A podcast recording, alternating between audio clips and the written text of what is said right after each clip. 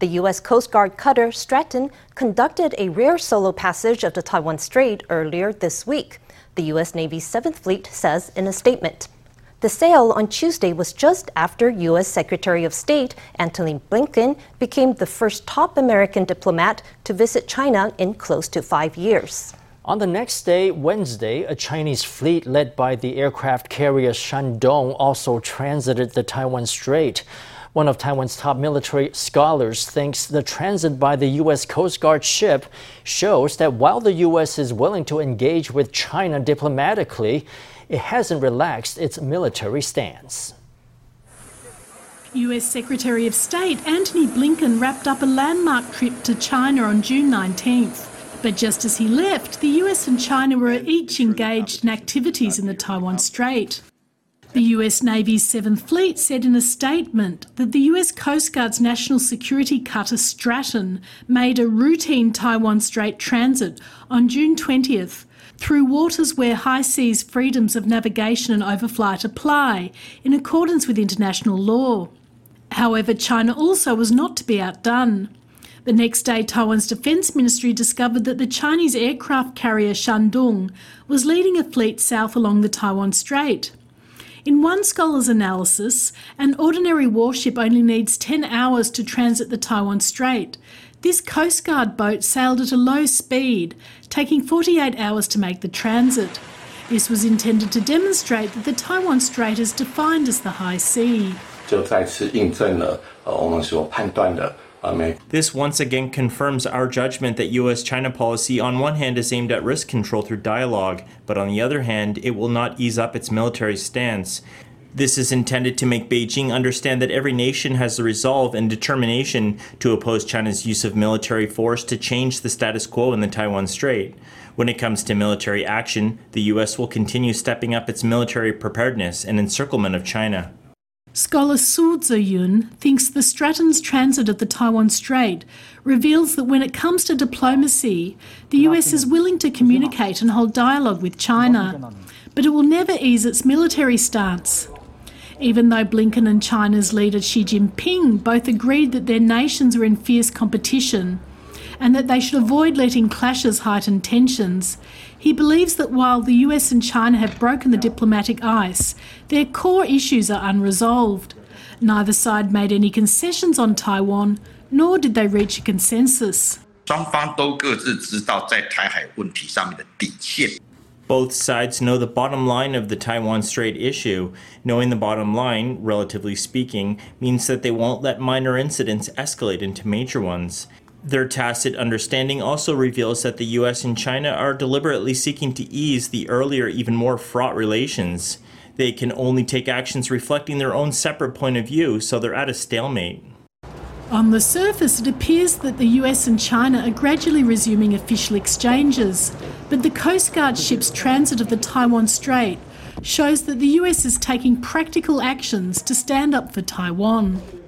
President Joe Biden hosted Indian Prime Minister Narendra Modi for a state visit Thursday, a sign of growing relations between the U.S. and India as they attempt to counter an increasingly aggressive China. Biden has made deepening defense ties with India a priority. He has offered to collaborate on military technology, even though the U.S. and India lack a formal security alliance. Voice of America reports. The U.S. has been trying to wean India away from its traditional arms dependence on Russia, its largest supplier of weapons for decades. 70% of India's military equipment is of Russian Soviet origin, a Cold War legacy. The Biden administration is set to okay a deal to allow General Electric to produce jet engines for powering Indian military aircraft. In order for the deal to move forward, Congress must sign off. India is also on track to buy 31 drones made by General Atomics worth slightly over $3 billion, sources told Reuters. The capabilities, whether in terms of mar- maritime surveillance and or other operational uh, roles, has proven themselves out over the years. And I think um, that resilient platform and the, the ability of that platform to um, be used by several air forces and navies around the world is testament to the 7 million plus hours that um, has been flown. U.S. Representative Ro Khanna, who represents California's Silicon Valley, says India is poised to capture more technology investment from U.S. companies. I'm hearing that there's a diversification effort. There's not a complete break from China that's unrealistic, uh, and that would really dramatically lower GDP. But there is a view that we shouldn't uh, have all of the eggs in the China basket, that we have to diversify our supply chains. And India is an attractive candidate. But we have to make sure that we continue to not take that for granted. Uh, cut through some of the bureaucratic hurdles, make sure that there's transparency and not corruption, make sure that the U.S. India economic partnership is strong. Indian Prime Minister Modi was scheduled to address a joint session of Congress for the second time in nine years and be the guest of honor at a White House state dinner. Hordes of tourists could be seen at tourist spots throughout Taiwan during the Dragon Boat Festival long weekend. On Thursday, power consumption on Taidong's Green Island quickly increased to 5,900 kilowatt hours, a 42 year high and an increase of 200 kilowatt hours compared with peak usage in July last year. As last year's electricity consumption also set a record high, Taipower was ready for this year. Let's hear from a Taipower official. 昨天晚上的十点十九分的时候，用电量达到五九二六千瓦。At 10:19 p.m. on June 22nd, power consumption reached 5,926 kilowatt hours. That is a record high in the 42 years since Taipower took over Green Island's power plant. Taipower has already repaired all of the plant's existing units and also added on two more units.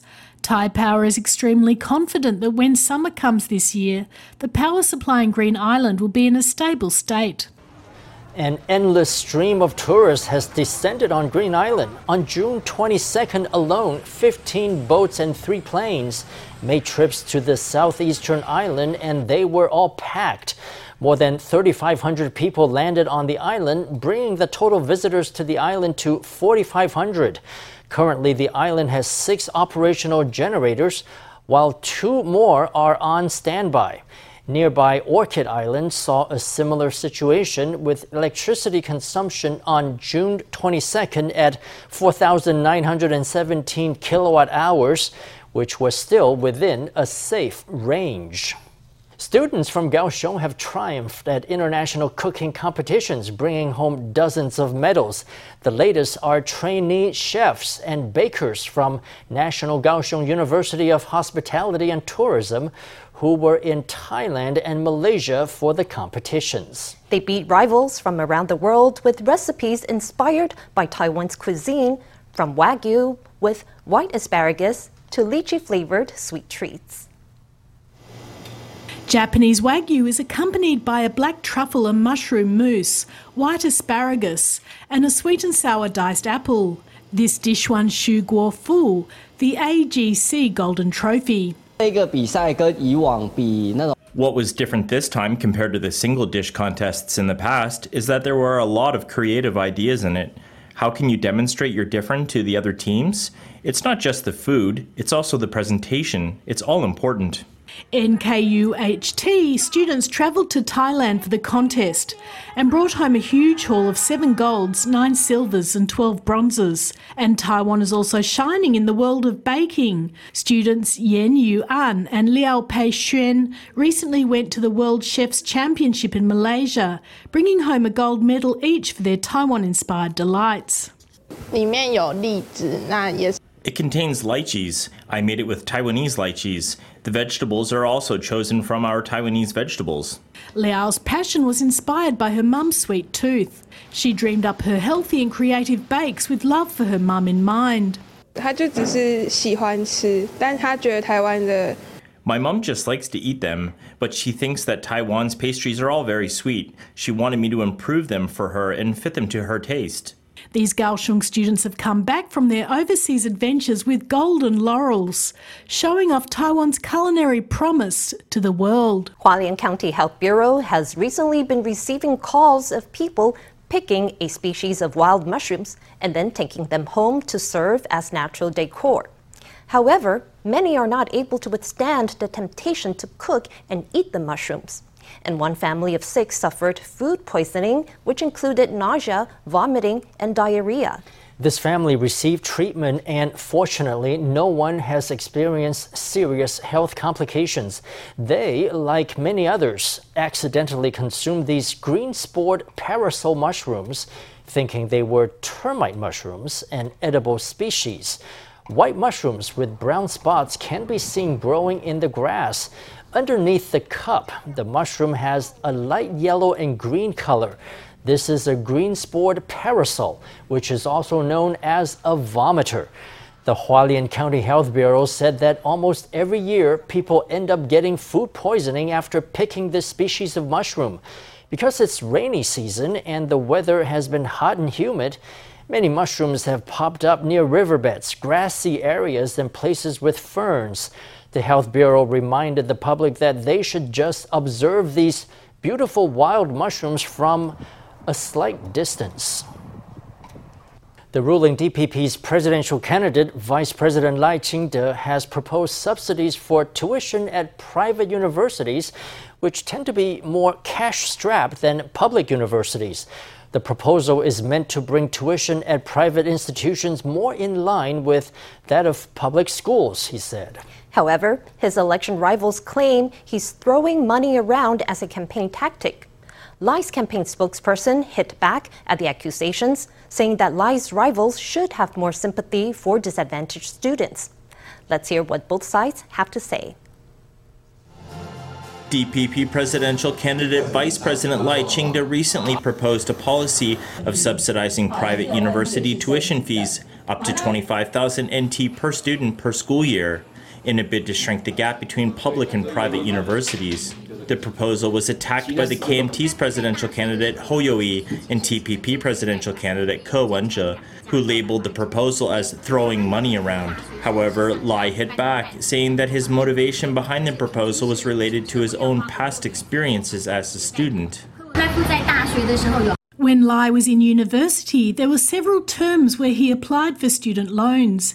He also privately tutored a couple of students to help pay for his studies. In fact, there are quite a number of students in Taiwan who work part time like this while in university. When they graduate, on average, it takes five or six years of work to pay off their student loans. Ko Wen-je and Hou You-yi should have more sympathy for these students. 主要的回忆都是在打工赚钱的，那时候都忙着做家教赚生活费。In a reply to a question on social media, Lai said he remembered his days as a university student and the burden of borrowing money for tuition. Lai's campaign spokesperson, Guo Yahui, said that if Lai's fellow presidential hopefuls Ko and Hou had more sympathy for economically disadvantaged students, it would be to the benefit of these types of students rather than to anyone's election campaign. Guo argued that if, in fact, the subsidies were an election ploy, how could this be any different from Ko and Hou, whose own policy platforms also involve spending money? This indiscriminate spending will cost 10 billion NT per year, and it's the taxpayers who will foot the bill. Also, when you use indiscriminate subsidies like this to solve the problems of disadvantaged students in higher education or low wages in the workplace, it doesn't get to the root of the problem. As a politician, you can call yourself elite, but you can't be cold blooded. Ko once said that school departments that don't lead to high wages could be cut. This demonstrates the arrogance of the elite. Now Ko is talking about throwing money around to describe a proposal that would reduce the burden on students in higher education. The DPP rejected opposition claims that its candidate was vote buying through a proposal to subsidize tuition.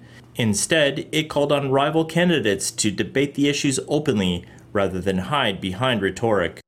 The Taiwanese herbal formula NRICM 101 or Qingguan Yihao is a drug used by many to treat COVID symptoms. However, the health ministry says that this treatment will only continue to be subsidized by the government until the end of June. Starting July 1st, patients will have to pay for it out of pocket. Regardless of the brand, the market price of Qingguan Yihao is 1500 to 2000 NT.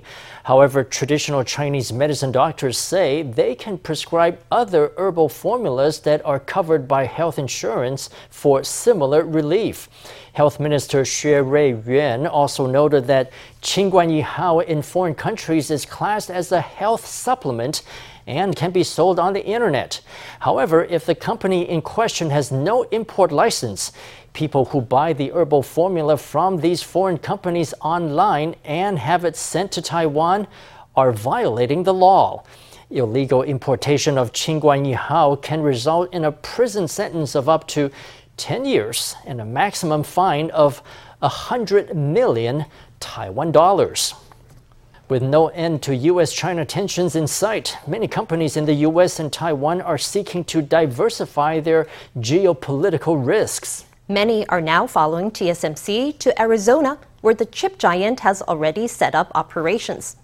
With so much interest in Arizona, a major Taiwanese trade association recently held an expo there inviting Taiwanese businesses to explore investment opportunities. Meanwhile, under the guidance of the Mexican government, investment in that country is also on the rise. One industry expert says Mexico stands to benefit as the U.S. aims to move at least 25% of manufacturing closer to its shores. A stunning video forms the backdrop for a dazzling performance. This is the opening show for the 2023 Taiwan Tech Day, being held in Arizona by the Taiwan External Trade Development Council. The mayor of Arizona and other city officials showed up for the event, and several Taiwanese businesses also had representatives on hand. Many companies in the domestic supply chain are hooking up with the Taiwanese Tech Industry Association. There are 20 companies that just recently got in touch with them, expressing a desire to invest in Arizona, particularly in Phoenix. They are likely all companies related to TSMC. Ever since TSMC established a factory in Arizona, numerous suppliers have started moving into the area. However, Arizona is not the only place seeing investment. Under the support of the Mexican government, that country is also now becoming a hotspot for investment by Taiwanese companies. Under current geopolitical changes, what the US should be actively pushing is not just manufacturing in the US, but also nearshore outsourcing. How large is the quantity, variety, and value of goods imported to the US from Asia? In the future, 25% of that must be produced locally, and Mexico will, of course, be the greatest beneficiary of that. In a bid to diversify geopolitical risks, U.S. companies are seeking to decouple from China, while global supply chains are reshuffling. Toward that end, more and more Taiwanese businesses are also exploring investments in Mexico and the U.S. state of Arizona. Ever since TSMC first announced plans to set up a factory in Phoenix, Arizona, its Taiwanese midstream and downstream suppliers have relocated one after the other. A new Little Taiwan business ecosystem is forming, which is expected to bring economic benefits to the American Southwest city. It includes iconic Taiwanese hand brewed beverage chains. The banking industry has also set up shop, and the real estate market is also heating up. Now, developers have noticed this new demand and are spending nearly 500 million NT to build an Asian restaurant and shopping mall. The estimated return on investment will be at least 5%. This Chinese restaurant in the US state of Arizona offers many dishes that seem home cooked. Although it's simple fare, it's still the favourite eatery for many TSMC employees. TSMC is here and so many people will come here. Several people who dine here or work at TSMC. They often come here to eat in or take away. The dishes they most like to eat are eggplant and mapo tofu. TSMC's expat employees in the US are not familiar with American style restaurants, and Chinese restaurants have become their number one choice, creating many local business opportunities. Since TSMC set up shop in Arizona, it's also driven the overall development of Phoenix whether it's Taiwanese brands setting up shop or investors sinking down close to 500 million NT to build a Chinese style mall. It takes over 10 minutes to get to TSMC on the expressway, and it's also just over 10 minutes to get to its suppliers. Our plan is that in these two years, The empty stores will welcome restaurants to move in, and then there is a lobby. We are ready to develop a food street. To create this Asian food street, developers hope to start with supplying food and drink, and the estimated return on investment will be at least 5%. After all, as TSMC has set up a factory, midstream and downstream suppliers will also move in. A business ecosystem is taking shape, and it's driven by TSMC. Well, the morning of the second day of the Dragon Boat Festival long weekend was sunny and bright, but by the afternoon, the weather took a big turn. Heavy rainfall hit northern Taiwan, especially in New Taipei's Zhonghe and Yonghe districts, where floods reached a height of 30 centimeters. The Central Weather Bureau said the weather was likely to remain unstable throughout the weekend. The Weather Bureau issued extremely heavy rainfall advisories in the afternoon, mostly meant for Taipei and New Taipei. Both cities were hit with torrential rain, especially around the area of Zhonghe and Yonghe districts, where rainfall reached 80 to 90 millimetres. In the early hours on Saturday, brief showers will occur in the central and southern regions. There may also be rain late in the afternoon, especially in northern Taiwan. Weather on Friday changed dramatically between morning and afternoon, and there could be more rain over the weekend. The Weather Bureau also warned of high temperatures over the weekend, with the mercury reaching 34 degrees in the western half of Taiwan and up to 32 degrees in the east. Meanwhile, temperatures in Yunlin, Pingdong, and Hualien counties, as well as Tainan and Kaohsiung cities, will reach 36 degrees, adding that those venturing outdoors should wear sunscreen.